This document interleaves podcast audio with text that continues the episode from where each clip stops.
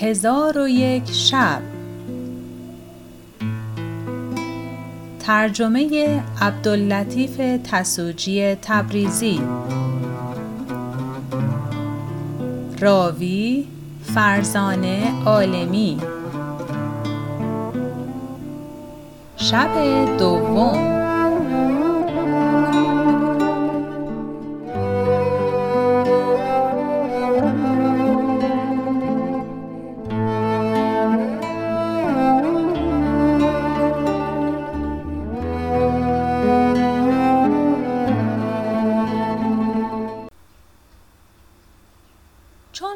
دویم برآمد در خوابگاه شدند و شهریار از دختر وزیر تمعتو برداشت. پس از آن دختر وزیر از تخت به زیر آمده در پای تخت بنشست. دنیازاد گفت ای خواهر حدیث بازرگان و افریز را تمام کن. شهرزاد گفت اگر ملک اجازت دهد بازگویم. ملک جواز داد. شهرزاد گفت ای ملک جوانبخت خداوند غزال به افریت گفت ای امیر افریتان چون گوساله بگریست و روی به خاک بمالید مرا بر وی رحمت آمد. با شبان گفتم که این گوساله رها کن.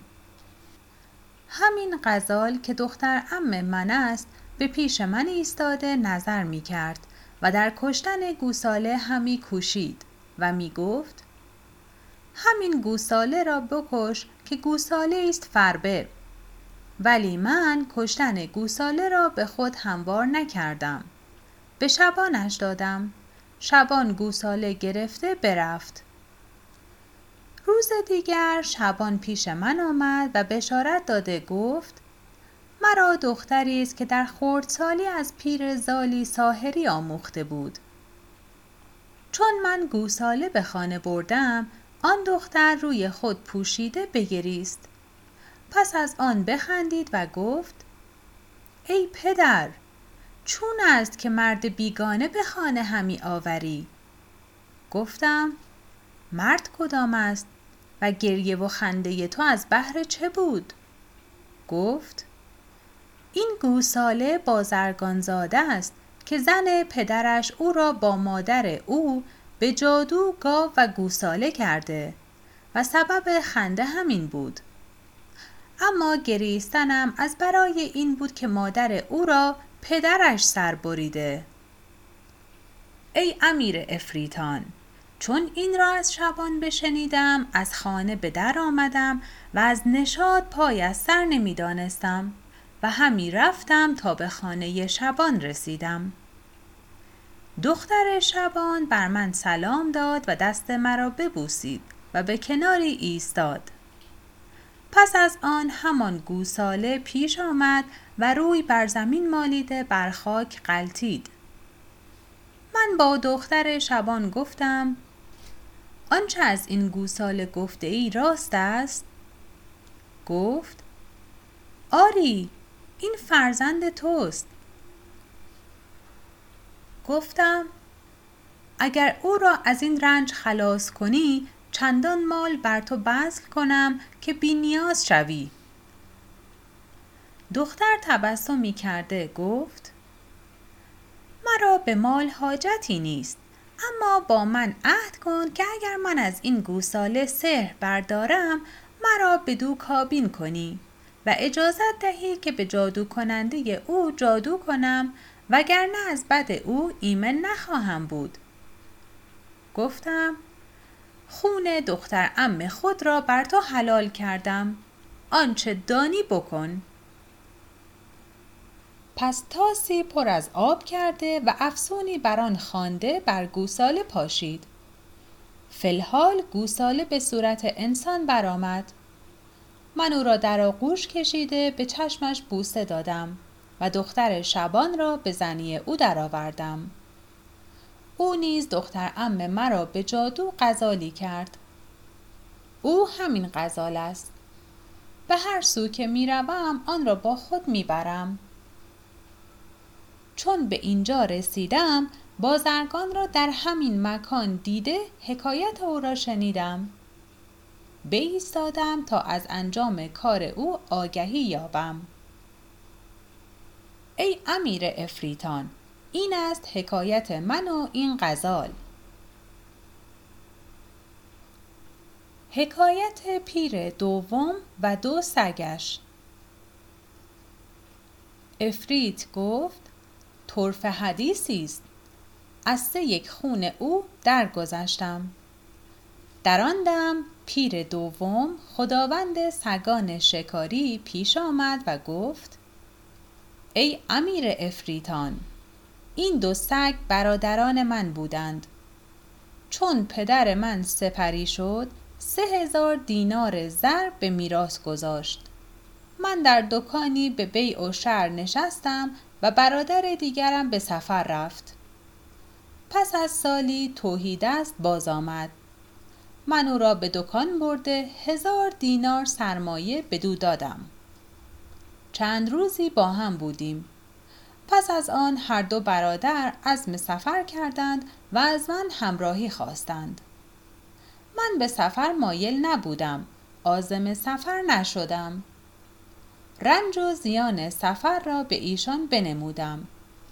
ایشان نیز ترک سفر کردند. شش سال بدین منوال هر یک جداگانه در دکانی بنشستیم. پس از آن من نیز با ایشان موافقت کرده مایه برشمردیم. شش هزار دینار بود. من گفتم نیمه ای از این به زیر خاک اندر پنهان داریم که اگر به بضاعت ما آسیبی روی دهد آن را سرمایه کنیم و نیمه دیگر را از بهر تجارت برداریم. تدبیر من ایشان را پسند افتاد. بدان سان کردند که من بگفتم آنگاه سفر کرده به کشتی برنشستیم. یک ماه کشتی همی راندیم تا به شهری برسیدیم. متاع خود را به بهای گران فروختیم یک بر ده سود کردیم. پس از آن به قصد سفر به کنار دریا شدیم. دختری در آنجا دیدیم که جامه کهن در بر داشت و با من گفت توانی با من نکویی کنی و پاداش نیکو یابی؟ گفتم آری با تو نیکویی کنم. گفت مرا کابین کن و به شهر خود ببر. مرا بر او رحمت آمد. او را برگرفته به کشتی آوردم. جامه های گرانبها بر وی پوشانده در محل نیکو جایش دادم و دل به مهرش بنهادم و از برادران برکنار شده شب و روز با او به سر می بردم. برادران بر من رشک بردند و در مالم طمع کردند. و به کشتنم پیمان بستند. هنگامی که من با دختر خفته بودم مرا با او به دریا انداختند. آن دختر در حال افریتی شد و مرا برداشته به جزیره ای برد و ساعتی از من پنهان گشته پس از آن پیش من آمد و گفت من از پریانم که ایمان به رسول خدا آورده ام چون مهر تو اندر دلم جای گرفته بود به صورت آدمیان پیش تو آمدم. اکنون بدان که برادرانت را به مکافات بدکرداری بخواهم کشتن. مرا حدیث او عجب آمد. او را از کشتن برادران من کرده سوگندش دادم و گفتم ایشان در حال برادر من هستند. پس از آن پری مرا در رو بوده و در هوا شد و به یک چشم بر هم نهادن مرا به فراز خانه خود گذاشت. من در بگشودم و آن سه هزار دینار را که در زیر خاک پنهان بود برگرفته به دکان بنشستم. هنگام شام که از دکان به خانه آمدم این دو سگ را به زنجیر دیدم. چون اینها را چشم بر من افتاد بر دامنم بیاویختند و اشک از چشم فرو ریختند و من از حقیقت حال آگاه نبودم. ناگاه آن دختر پیش آمده گفت اینان برادران تو هستند و تا ده سال بر این صورت خواهند بود. پس من این دو سگ را برداشته همی گردانیدم که ده سال به انجام برسد و ایشان خلاص شوند. چون بدین مقام رسیدم ماجرای این جوان را شنیدم.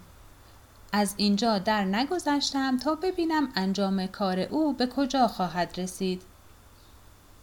چون پیر سخن را بدینجا رسانید افریت گفت خوش حدیثی گفتی. از سه یک خون او درگذشتم. حکایت پیر و استر چون حدیث پیر دوم تمام شد پیر سیوم خداوند استر به افریت گفت مرا نیز حکایتی است طرفه تر از حکایت هر دو. اجازت ده تا حدیث گویم.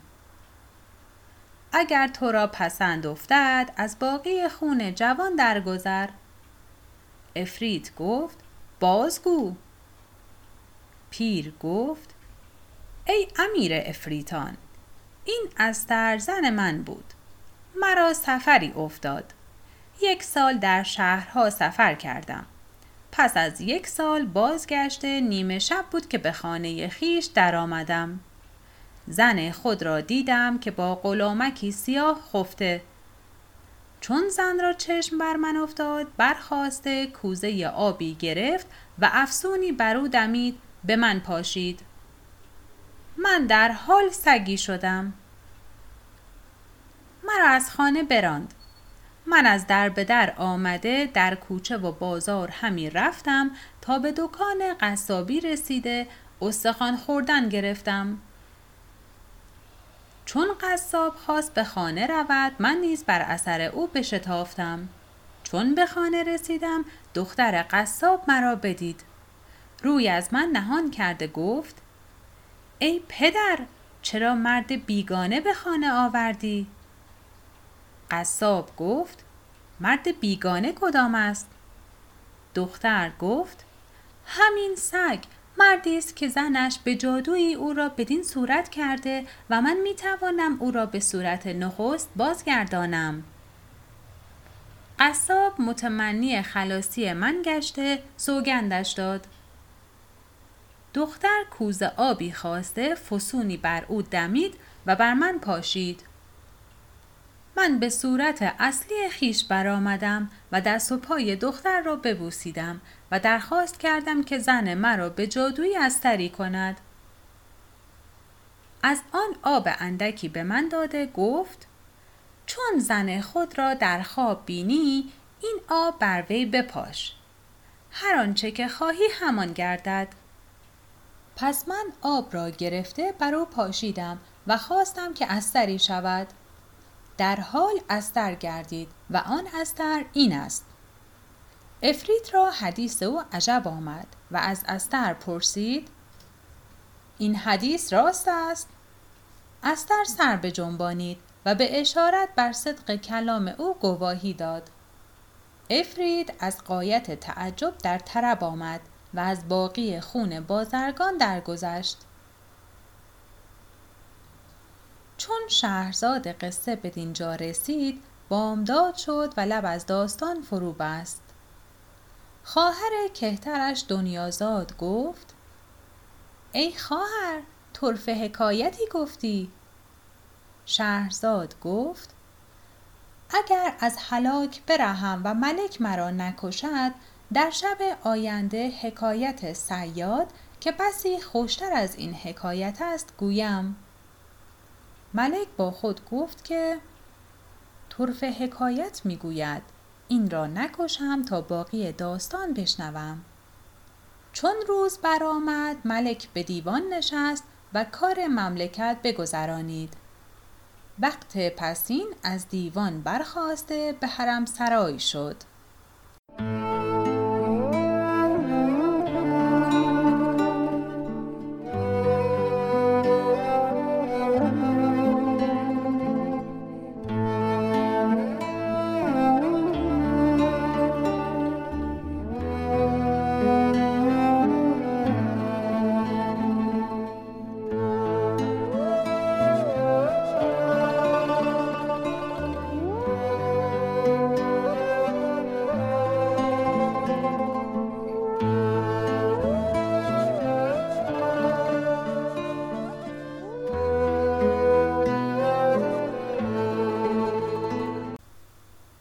شب سوم. حکایت صیاد شهرزاد گفت ای ملک جوانبخت صیادی سالخورده زنی سه پسر داشت و بیچیز و پریشان روزگار بود. همه روزه دام برگرفته به کنار دریا می رفت و چهار دفعه بیشتر دام در دریا نمی انداخت. روزی دام برداشته به کنار دریا شد. دام در آب انداخته ساعتی به ایستاد. پس از آن خواست که دام را بیرون آورد دید که سنگین است. آنچه زور زد به درآوردن نتوانست. در کنار دریا میخی کوفته دام فرو بست و خود در آب افتاده قوطه خورد. با توانایی تمام دام از آب به در آورد دید که به دامن در خریست مرده. محزون گردید و گفت سبحان الله امروز عجب رزقی نصیب من شد. پس دوباره دام در آب انداخت زمانی به ایستاد. چون خواست بیرونش آورد دید که تر از نخست است. گمان کرد که ماهی بزرگی است. خود در آب فرو رفت. به مشقت تمام بیرونش آورد دید که خمره بزرگ است پر از ریگ و گل.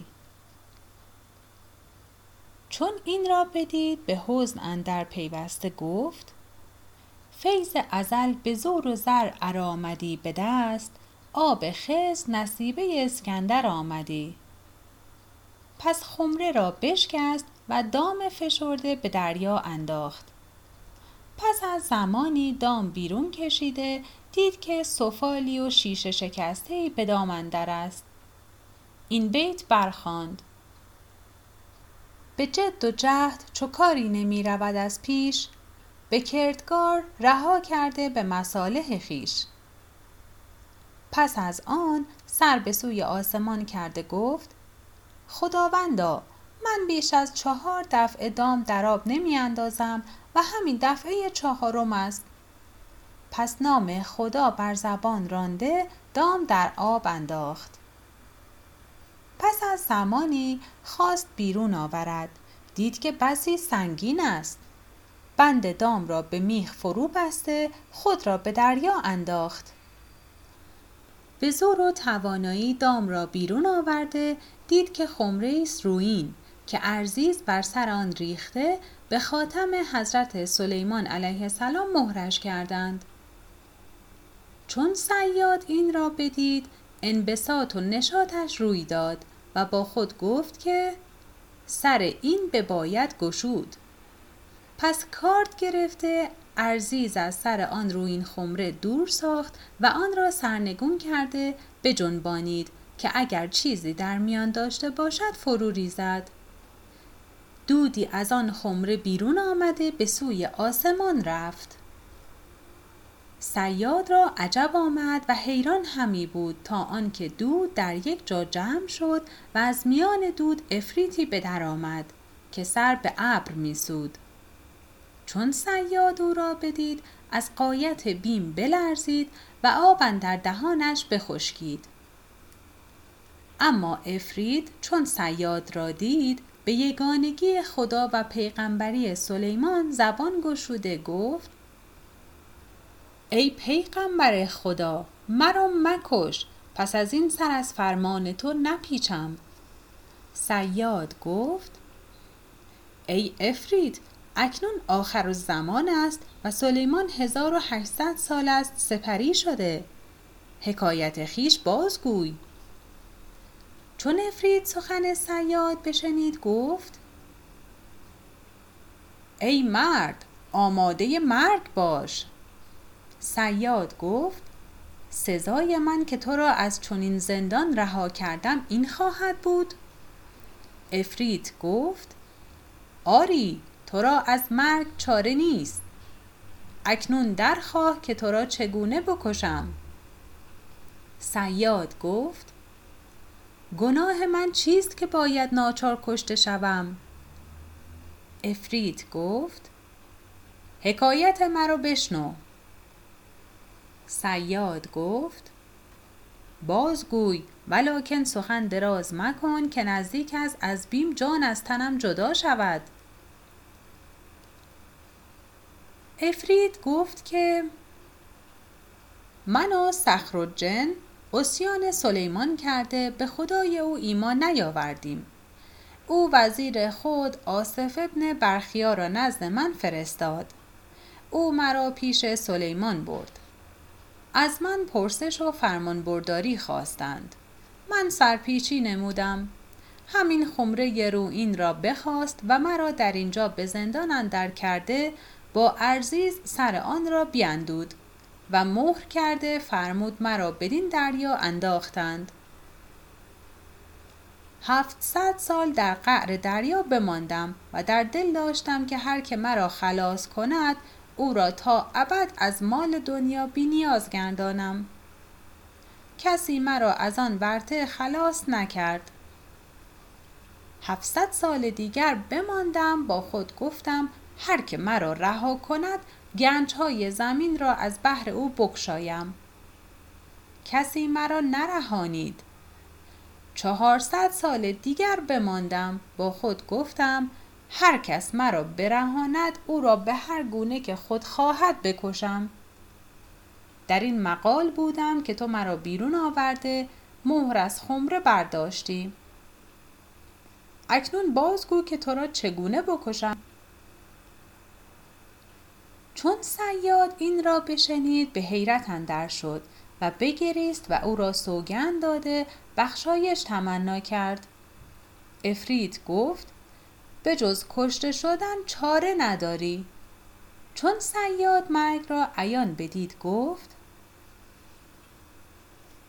ای دوستی نموده و پیوسته دشمنی در شرط ما نبود که با من تو این کنی. بر دوستی تو چو مرا بود اعتماد هرگز گمان نبردم بر تو که دشمنی. عفریت گفت در حیات طمع مبند که به جز مرگ چاره نداری. صیاد با خود گفت تو آدمی زاده هستی و این از جنیان است. تو باید در هلاک این تدبیری کنی. پس به عفریت گفت اکنون که مرا خواهی کشت تو را به نام خدای بزرگ سوگند می دهم که راست بگو که تو با این هیکل بزرگ در این خمره چطور جا گرفته بودی؟ عفریت گفت مگر تو را گمان این است که من به خمره اندر نبودم؟ صیاد گفت تا عیان نبینم باور نکنم. چون قصه بدینجا رسید بامداد شد و شهرزاد لب از داستان فرو بست